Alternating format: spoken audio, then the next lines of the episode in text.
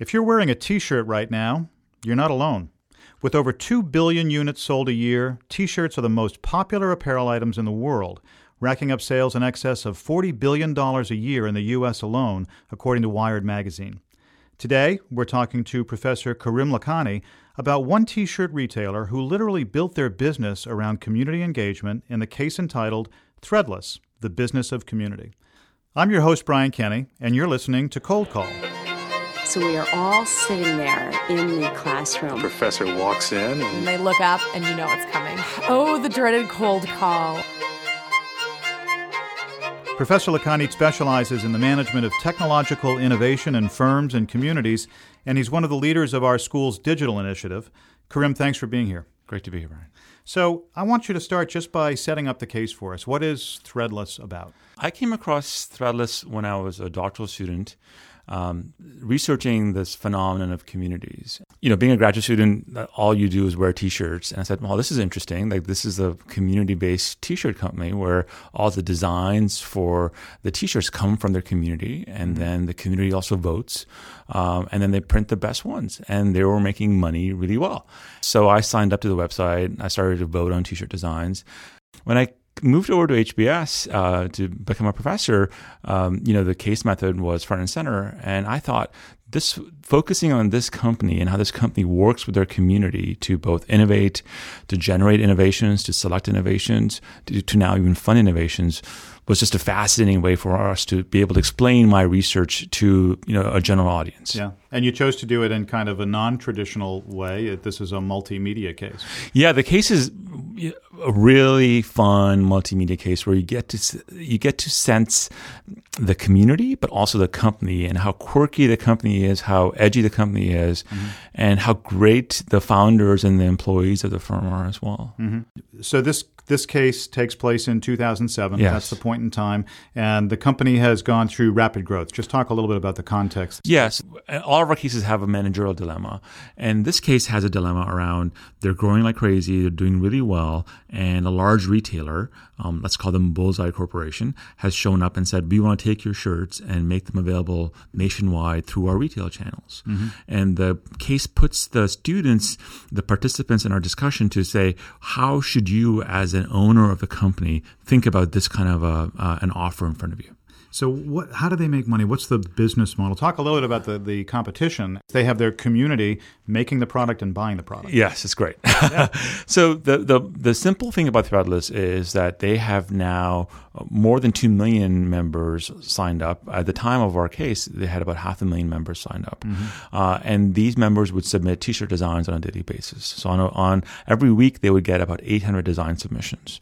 Now if you start thinking about this, no company can by themselves absorb that many design submissions and be able to sort and select amongst them. Mm-hmm. So then what they do then is they ask their community members to also vote on the design submissions. So they get a good signal about what the their current customers will want to buy. Every design that goes up there goes up for voting for a week.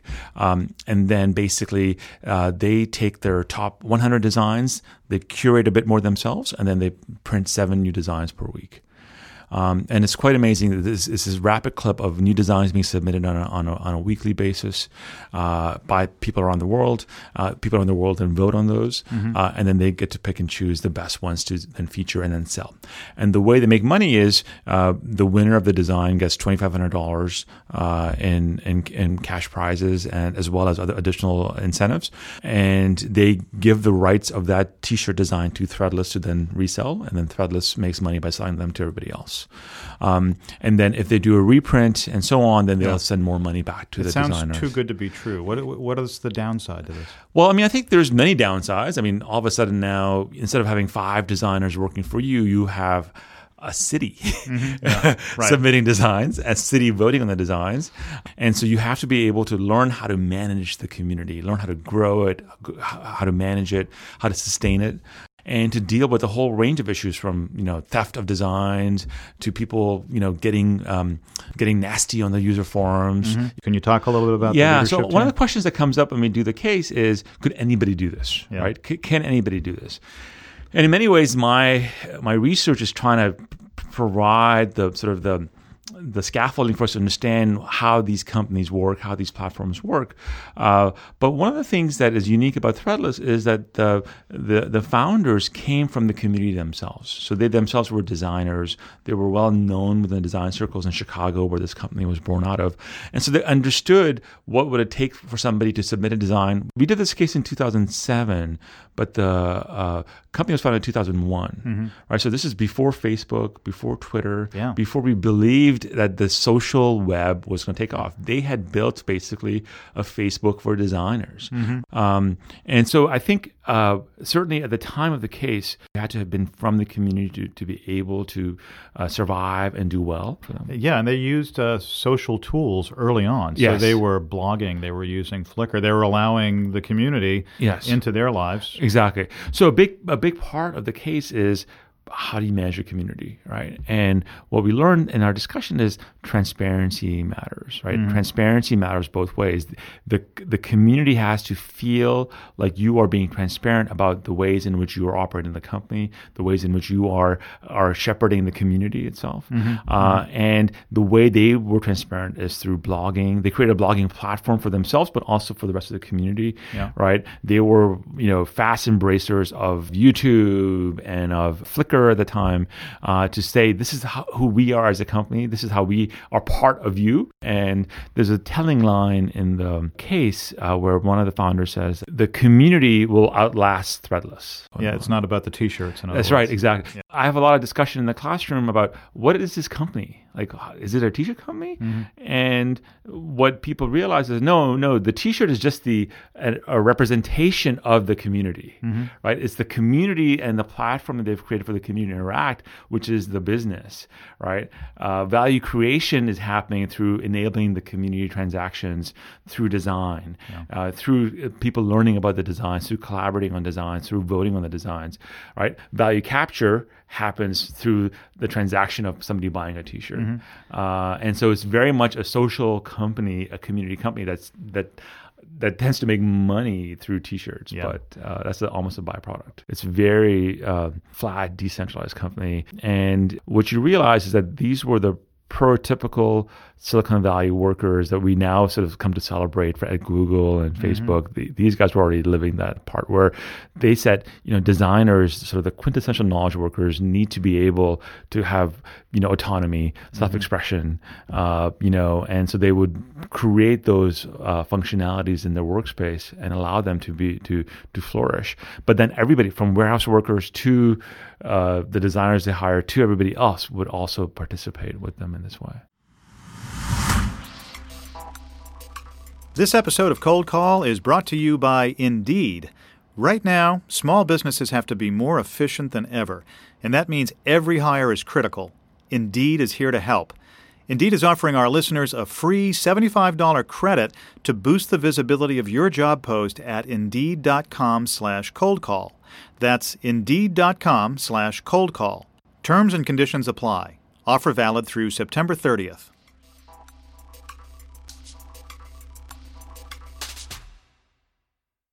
So could this be replicated someplace else? It's just like a magic ingredients that are here. Look, I think in many ways, uh, the most remarkable thing that's happened in the last two decades has been that in the world of software has changed completely where now community-based software development has become one of the most established ways in which a company can create software with and uh, you know from google to facebook to even now microsoft are now doing open source software development so in the world of software in the world of content if you think about wikipedia right? That also has become um, highly community based.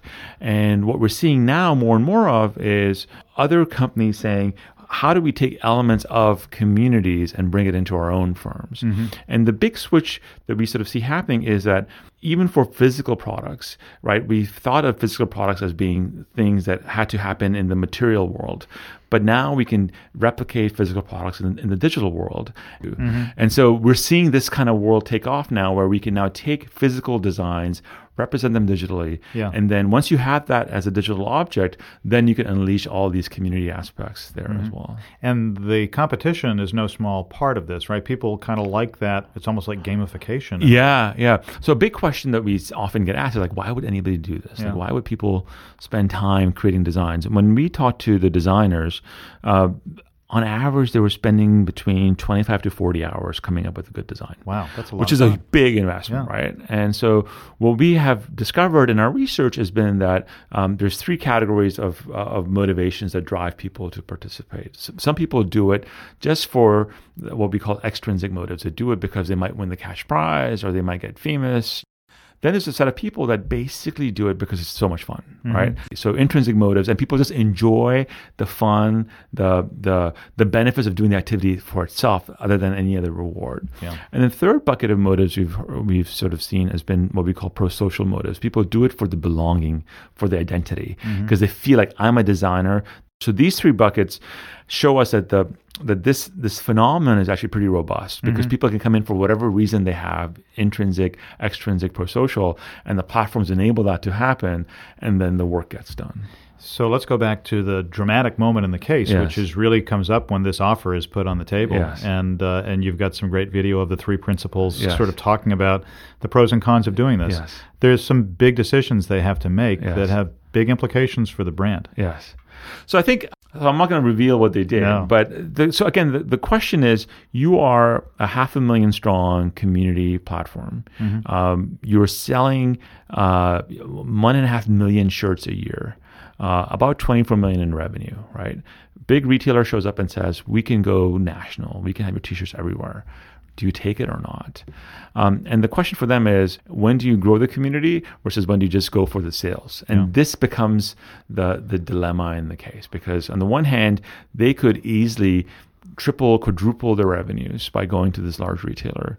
On the other hand, you have a hipster T-shirt that only a few people wear and know about. Do you really want it at every mall in America? Karim, thank you so much for being on the show. Thanks for having me. You can find the case Threadless, the business of community, in the HBS case collection at hbr.org. I'm Brian Kenny. Thank you for listening to Cold Call, the official podcast of Harvard Business School.